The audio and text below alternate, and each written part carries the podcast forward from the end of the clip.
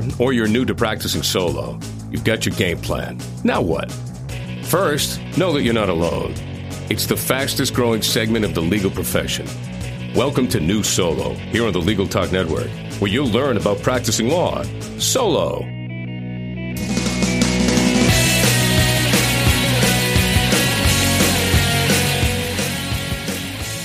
Thanks for tuning in to our program today. Before we get started, we want to let you know about something extraordinary happening in the legal industry. Right now, hundreds of independent attorneys just like yourself are working to bring a very special product to market. These attorneys are part of a development program at LexisNexis, and they are working under N D A on a brand new application that will change the way you run your practice. This solution, LexisNexis Firm Manager, is a web-based, highly secure application operating in S A S seventy Type two attested data centers. If you are interested in test driving LexisNexis Firm Manager at no charge, or to learn more, visit w w w dot my firm manager dot com slash L T N. Welcome to New Solo on the Legal Talk Network. We're glad that you could listen today. I'm attorney Kyle Gelcher, a solo practitioner from Springfield, Massachusetts. Uh, I practice a variety of areas of law, including general civil litigation, business law, entertainment law, intellectual property law, and consumer law. On New Solo, we're going to talk about all the things you may not have learned in law school if you're a young lawyer, and all the things you may be facing if you've left a larger firm and now you're starting out on your own with colleagues in a smaller firm. Today's show will focus on a Gen Y solo who will discuss uh, starting a Spartan overhead, sharply focused law office, otherwise known as a micro law office. Joining me today is my guest attorney, Rachel Rogers. She's owner and principal attorney at Rachel Rogers Law Office. It's a bi-coastal law firm. Uh, it provides innovative legal counsel to Gen Y entrepreneurs and business owners. And like most of her clients, Rachel is an under thirty C E O. Uh, prior to forming her own practice, Rachel worked for judges, nonprofits, uh, a lobbying firm, an investment bank, and Secretary of State uh, Hillary Rodden Clinton. And in addition to helping uh, young people start businesses, Rachel is also passionate about traveling in developing countries, drinking East African coffee, Uh, writing her blog entitled My Lawyer's Name is Rachel, and cheering on the New York Jets. Welcome to New Solo, Rachel. Thank you, Kyle. Thank you for that introduction. Oh, certainly. Uh, let's start off with something very basic. What is a micro law office? Uh, micro law office is a term coined by a Florida attorney that uh, writes for me on my Gen Y J D blog. Uh, his name is Joseph Brown, and he defines a micro firm as a law firm consisting of one person, one practice area, and operating with monthly overhead of less than three hundred dollars.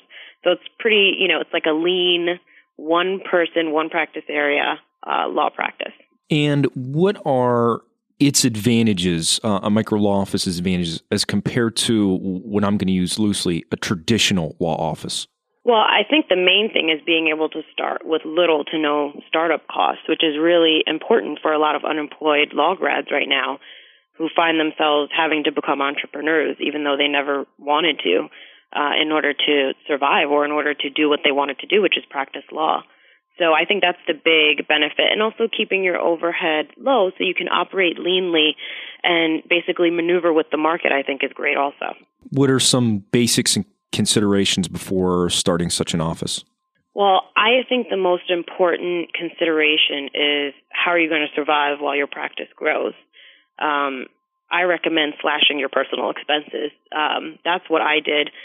I have a house, for example, um, and I rented out my house and moved into a smaller apartment, and, and that was, that rental income was able to cover some of my personal expenses. I also got rid of my very nice S U V that I loved to drive.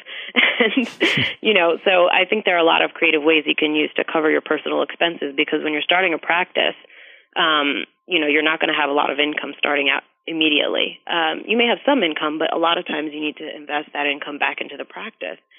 So um, other examples are you could maybe move in with family for a year, borrow against a four oh one k or retirement fund, or use some of your savings. Um, and in some states, I've actually found out that you can obtain unemployment benefits if you recently lost your job, while you're starting your practice. Uh, some states allow you to do that, which is great. You know, so there are creative ways that you can um, cover your personal expenses while you're while you're starting your practice. I think, you know, slashing them is a, is very important, because then you have less to cover and less to worry about. From what I understand, many micro law offices are Gen Yers practicing one area of law.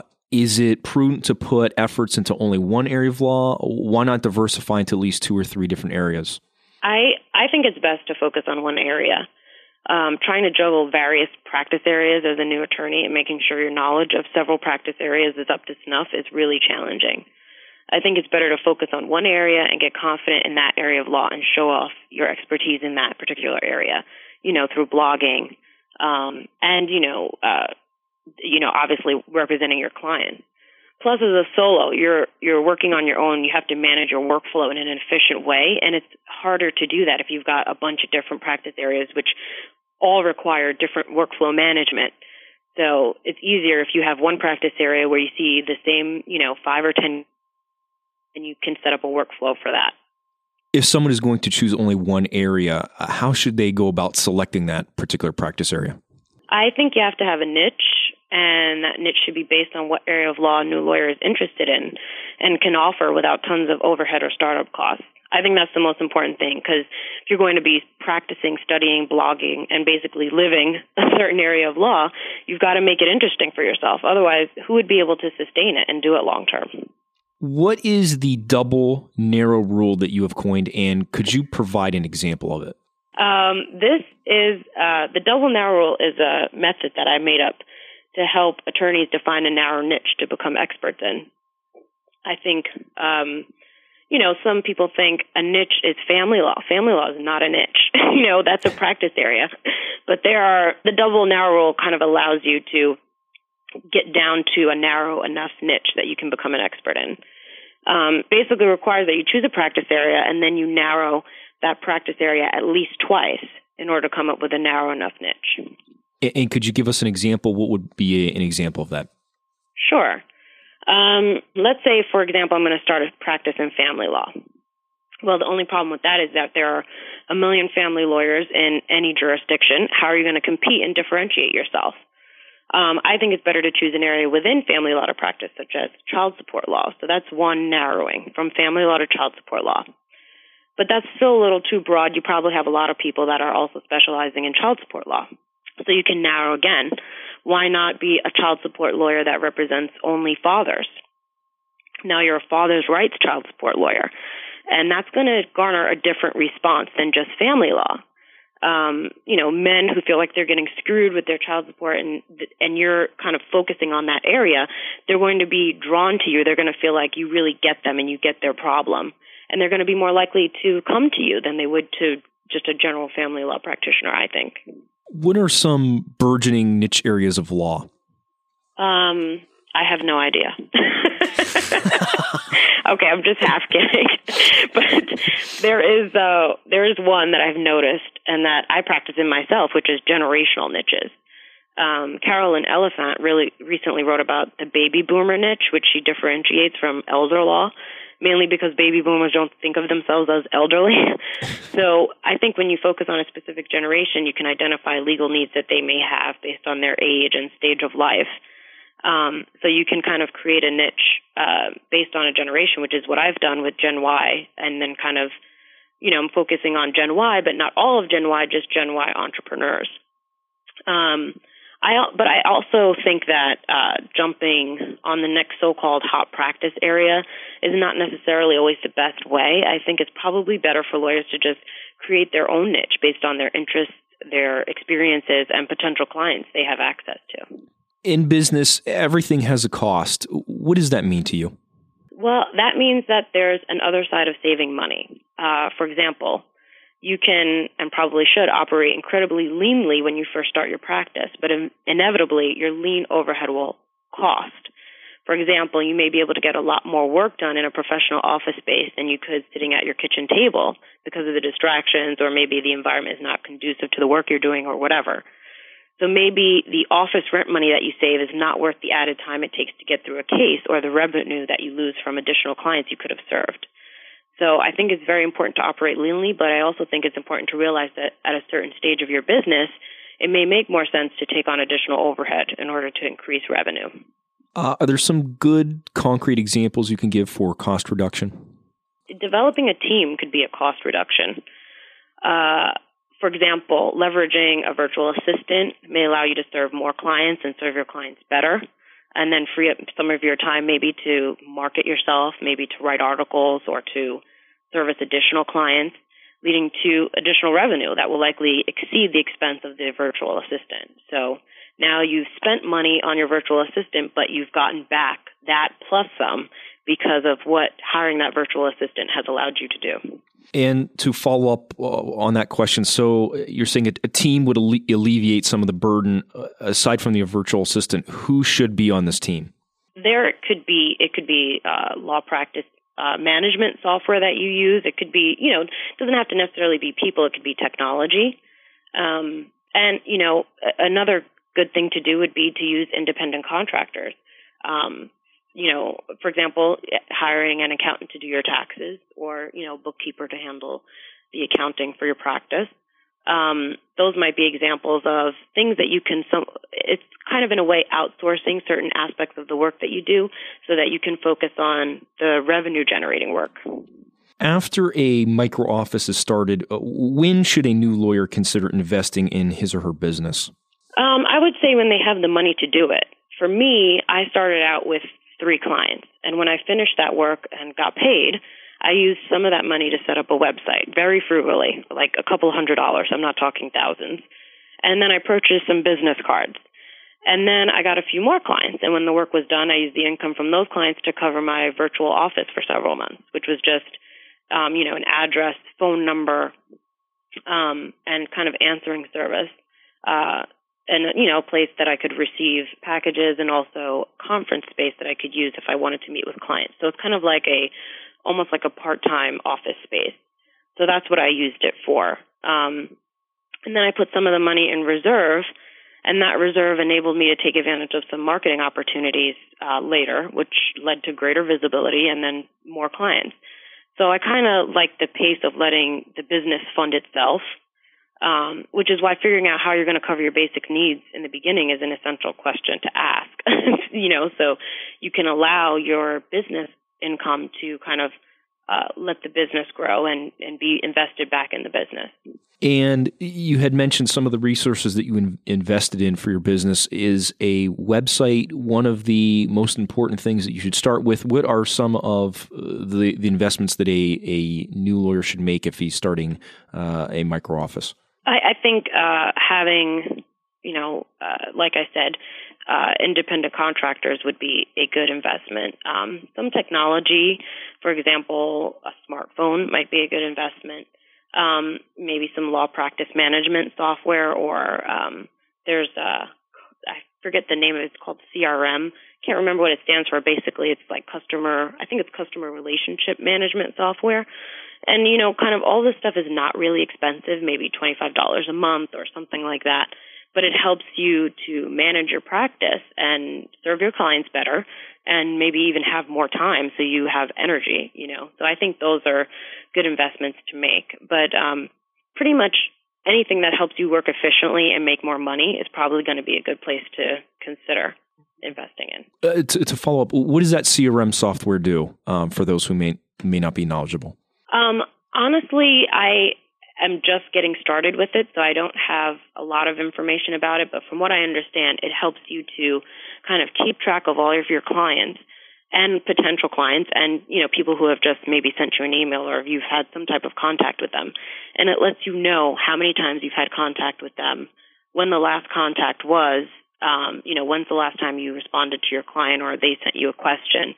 So it's basically helping you keep track of the relationship really with the customer, which I think is great. Um, 'cause, you know, if you just use email, for example, you know, there's so many emails, you get, it gets flooded and, you know, you think about a client and you say, hey, I haven't talked to them in a while. Or so it, I think it's a good way to stay on top of your client relationships, which I think is super essential in the work that we do.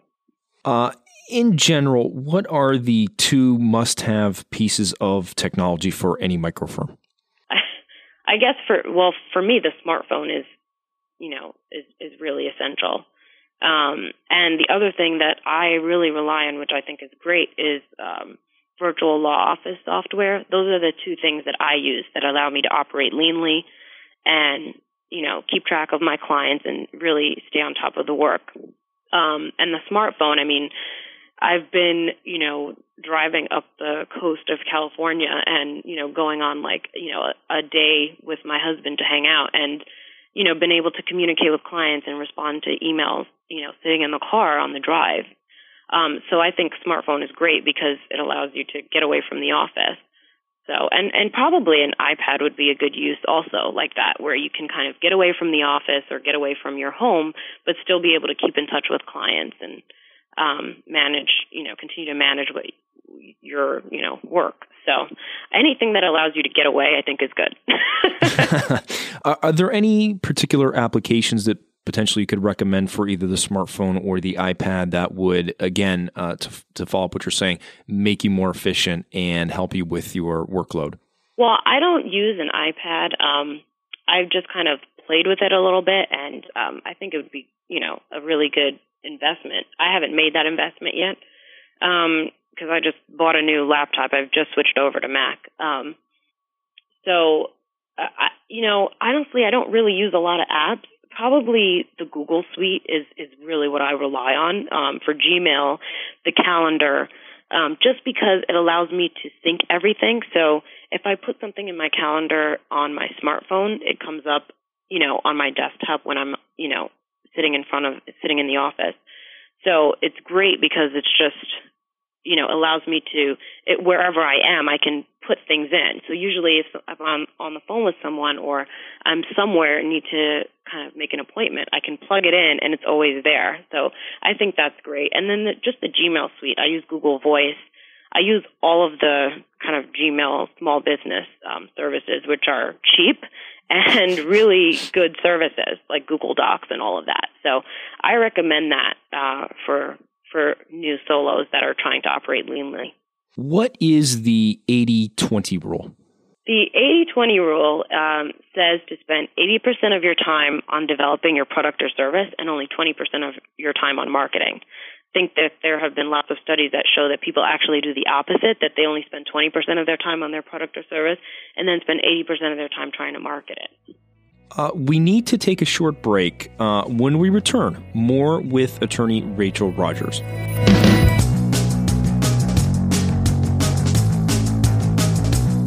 Want to stay in touch with the Legal Talk Network and get our shows automatically? R S S provides home delivery. You don't have to remember where to click. The good stuff comes right to you, automatically and free. Just go to Legal Talk Network dot com and hit the R S S button at the top of the page. It says Our Podcast Feeds. Now you'll be all set. If you like listening to New Solo, you might also like the Unbillable Hour on Legal Talk Network dot com.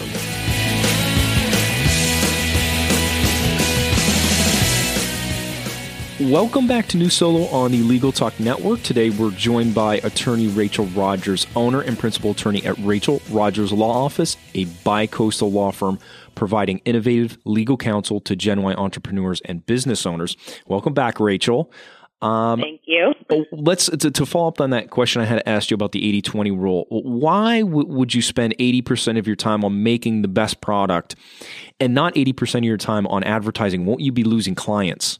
No, because your product will be better and your service basically will be better. Um, I think that what clients really care about is the relationship. Um, you know, they we're selling ourselves as lawyers. You know, clients don't know uh, which lawyer is better from the next one. You know, we all have accolades. We're all smart. We all went to law school. So, you know, to say one is better than the other, they don't really know. So the way they're going to choose is whether they like you. Um, and, you know, whether they feel that you can kind of serve their needs and, at, you know, at a price they can afford. Um, and, and maybe even the price won't be as important as whether they like you and whether the relationship is, is there. So I think that's a really important part is figuring out a way to really serve your clients, really connect with them. I think the pe- the thing that clients tend to complain about the most is that we kind of disappear. You know, they hire us, we're handling their case, and they don't hear from us for a while. Instead of um, having your client call you and say, hey, where are you? What's going on with my case?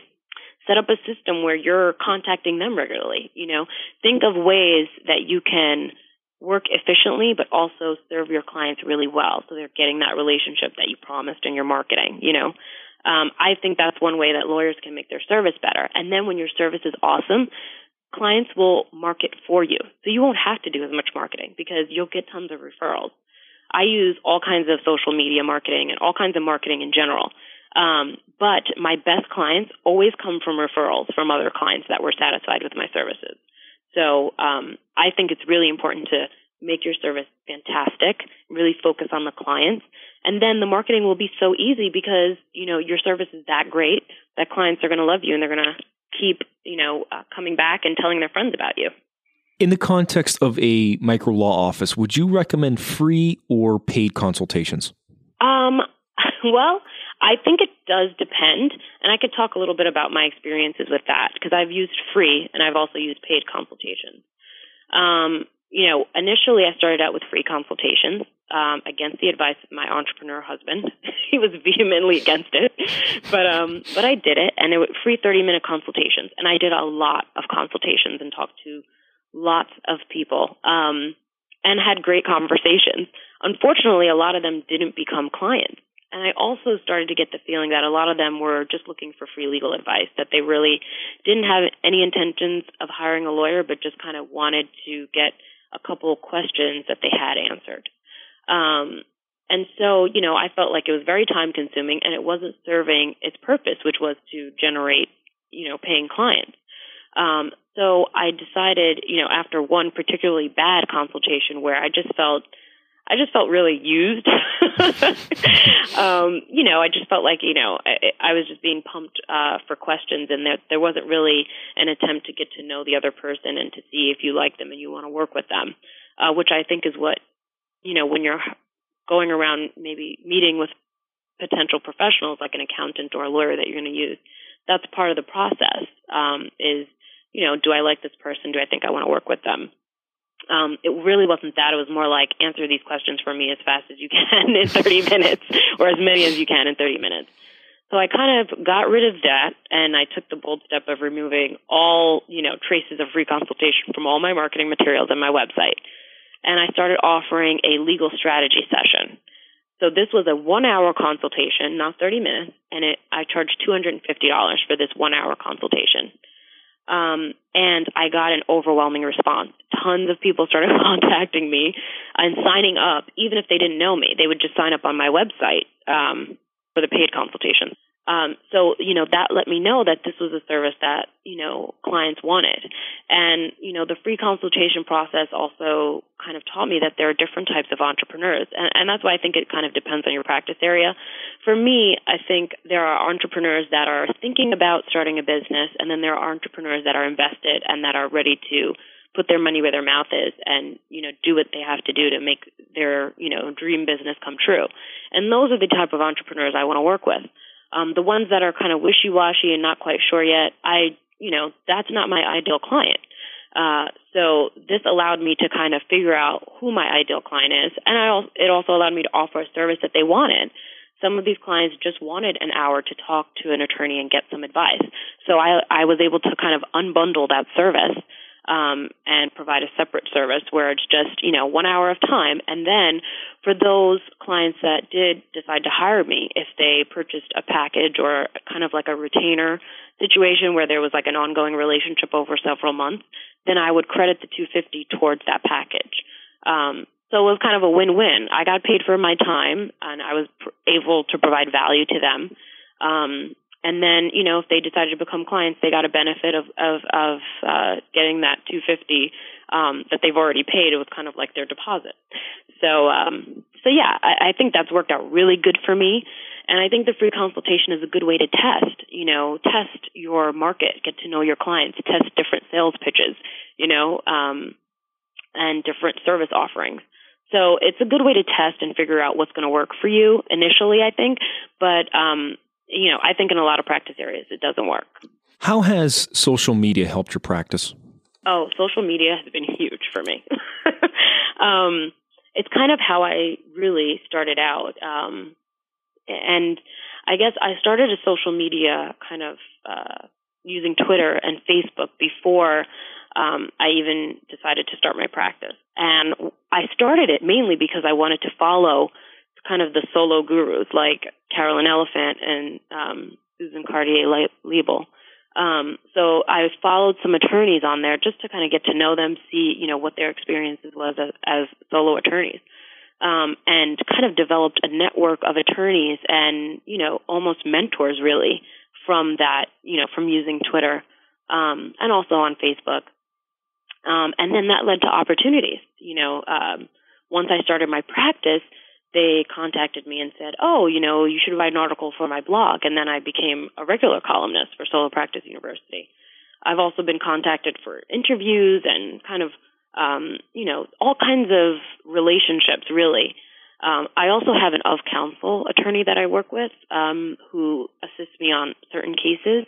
Um, and she's, you know, a more experienced attorney, so she, you know, brings her level of experience to my practice, which is great. And I actually found her by asking on Twitter, you know, and, you know, we connected and, and now we have a working relationship. So I think there's so much opportunity that can happen on Twitter, just, just connecting with people. Um, and Facebook too. I've gotten clients from Facebook. So I think social media marketing is huge. It's free. You know, it's going to take a little time, but that's all it takes is time. Um, and it's a great way for you to share your content. If you're blogging about your practice area, you can share the articles that you write on Twitter, on Facebook, on LinkedIn. Um, you know, and people can get to know you, get to know your area of expertise, and you'll get to know others. Um, so it's just a great tool, I think, for marketing, for connecting with clients, for connecting with mentors and colleagues.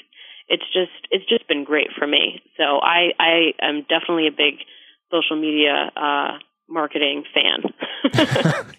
uh, what is the best piece of advice that you have received? Uh, the best piece of advice I actually heard the other day. Um, and I think it's really good and motivating. Um, I actually posted on my Facebook page and got a huge response from it. Um, a girl who is Uh, she used to be a lawyer, actually, and now she's kind of pursuing another passion of hers, which is songwriting. And she wrote um, this quote that I'll read to you. It, it says, "The key to getting what you desire is simply to expect that you will get it. And when you waver from this, the energy needed to manifest the desire dissipates. So until you are able to master the art, limit your desires to one or two things at a time and see what happens." Um, her name is Taisha Rucker. Um, that's the author of that quote, but basically, what she's saying is, you know, you have to believe, you know, so when you're starting a new practice, um, you know, and you're basically becoming an entrepreneur and relying on your own blood, sweat, and tears to generate income, you've just got to believe, believe it, believe that it's going to happen, where you're going to get to a place where you're going to be able to make, you know, a good living and enjoy your work. Um, and then if you have a hard time believing, you know, all these things are going to happen, just focus on one thing happening, you know, just believe one thing. Um, you know, which is that your practice is going to grow or that you're going to be able to support yourself.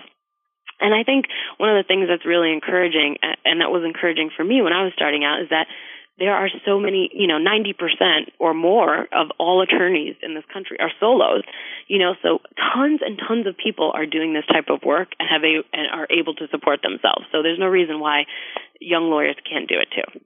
Let me ask you uh, one additional question. You had alluded to the Google Suites and some some other opportunities that are potentially free um, or low cost for new lawyers. Uh, is there a way to access free legal research to your knowledge? That's, I think, an important tool for a lot of people. I don't use it necessarily a lot in my practice because I do transactional work, but I do use it. Um One of the great things is that if you just join a local bar association, and a lot of times if you're a new lawyer, they'll let you join for free the first year, um, you get free legal research tools. Um, I know we get free LexisNexis, um, I think through the New York State Bar Association, and then I've got other Um, like lowest law I get through the New Jersey State Bar Association. So, you know, if you're a member of a bar association, there these are some of the benefits that you can get, uh, free legal research. Also, I know at my local courthouse, you can go down there, show your law license, and and borrow books. Um, they have like an extensive law library, and you can borrow the books there. Um, so if you ever want to do it the old school way, use the books. That's another uh, potential resource. So I think you just got to do research. Um, and really, it's amazing. Like, if, if you want to do something and you've got very little resources, you can make it happen, especially in this information age where so much information is online. Um, there's just, there are ways to kind of meet all of your needs, um, you know, and still, you know, do what you want, do what you love, you know. So another resource might be also um, your law school library. You know, as an alumni, you're allowed to use your law school library, and so that might be a, a resource for you. So, yeah, so there are some – you've just got to think a little bit out of the box and kind of look around, but there's there's free legal research out there. I've actually had – I've talked to other attorneys. Um, I think they were practicing family law that said, you know, they started out and they bought a West, Westlaw account.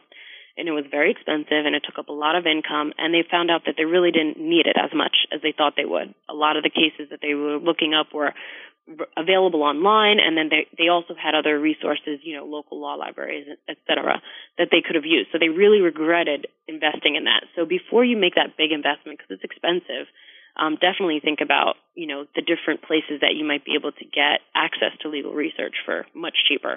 Let me ask you a question about office space. You you had mentioned this earlier, um, and, and I know that you're a bicoastal law firm yourself.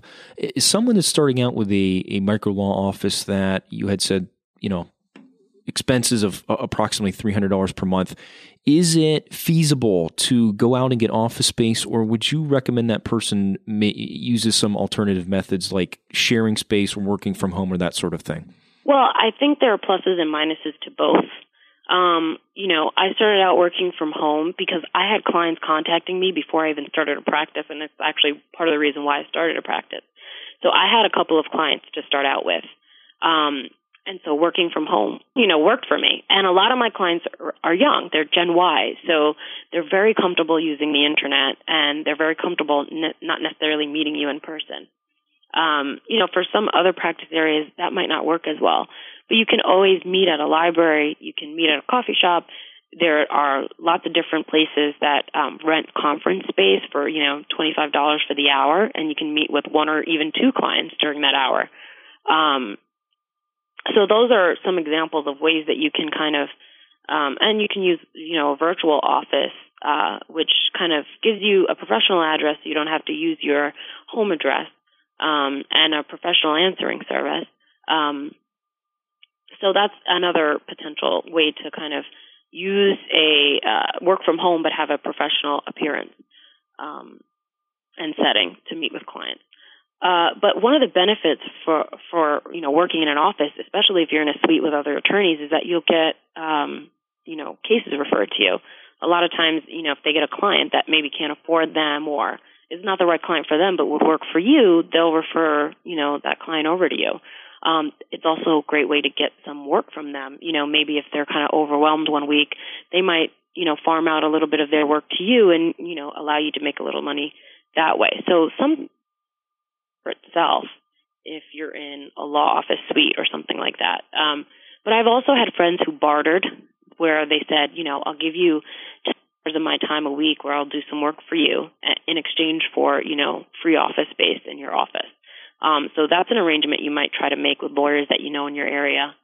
Um, so, you know, I think you can get creative. If you really want office space or you feel like you need it for your particular practice area, um, you know, just try to find something that's really reasonable, you know. Um, But, yeah, I think it really depends. You've got to figure out what works for you. And I think all the decisions you make in your practice should really be based on, you know, a business model. Figure out what your business model is. What are you doing? How are you going to make income? And then decide what fits in that business model. But I personally think it's important to um, invest the business funds into the business rather than taking all of your personal money and putting it into the business. Um, I think it's better to let it kind of generate income, and then you grow as income is generated. Well, that about does it for this edition of New Solo. Remember, you can find all of our shows at legal talk network dot com. You can also subscribe to this program through iTunes. A very special thanks to my guest, attorney Rachel Rogers, for joining me today. Rachel, if someone wants to find more information on today's topic, how can they reach you? Um, well, I'm all over the internet. so, um, my website is Rachel Rogers Law dot com. Uh, Rogers is spelled D G, so R O D G E R S. Um, also, you can find me on Twitter at Rach Rogers E S Q. Uh, I also write a blog for Solo Practice University, so I cover, you know, a lot of the topics we covered I've written about. Um, if you want more information, um, you can go to solo practice university dot com slash blog. And uh, if you, on the right-hand side, you'll see a picture of me and my name. You can click on that and see all the articles that I've written for them.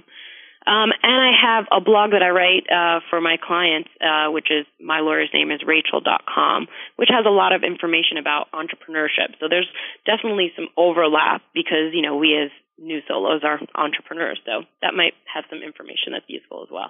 Great. Um, and of course, you can contact me directly at Kyle at Legal Talk Network dot com.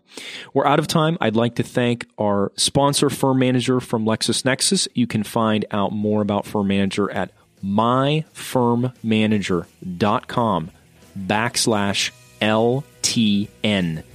Join us next time for another new episode of New Solo here on the Legal Talk Network. Have a great day, everyone.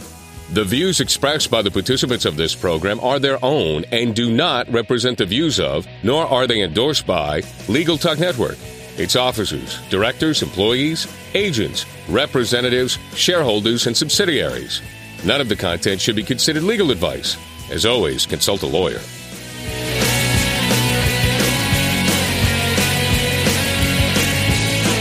Thanks for listening to New Solo today.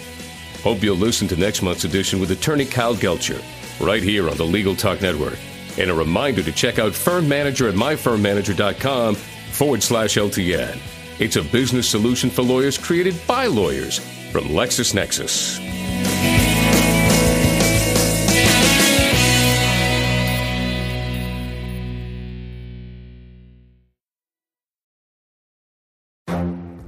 The Lunch Hour Legal Marketing Podcast, your resource for the tips and tactical advice you need to grow your business. Plus, keep up with the news and commentary you crave to stay one step ahead. It's hosted by me, Guy Sakalakis. And me, Conrad Somm. Every other week, we break down the issues holding back your marketing strategy and talk about the changes you need to be prepared for. Check out the Lunch Hour Legal Marketing Podcast wherever you get your podcasts or on YouTube.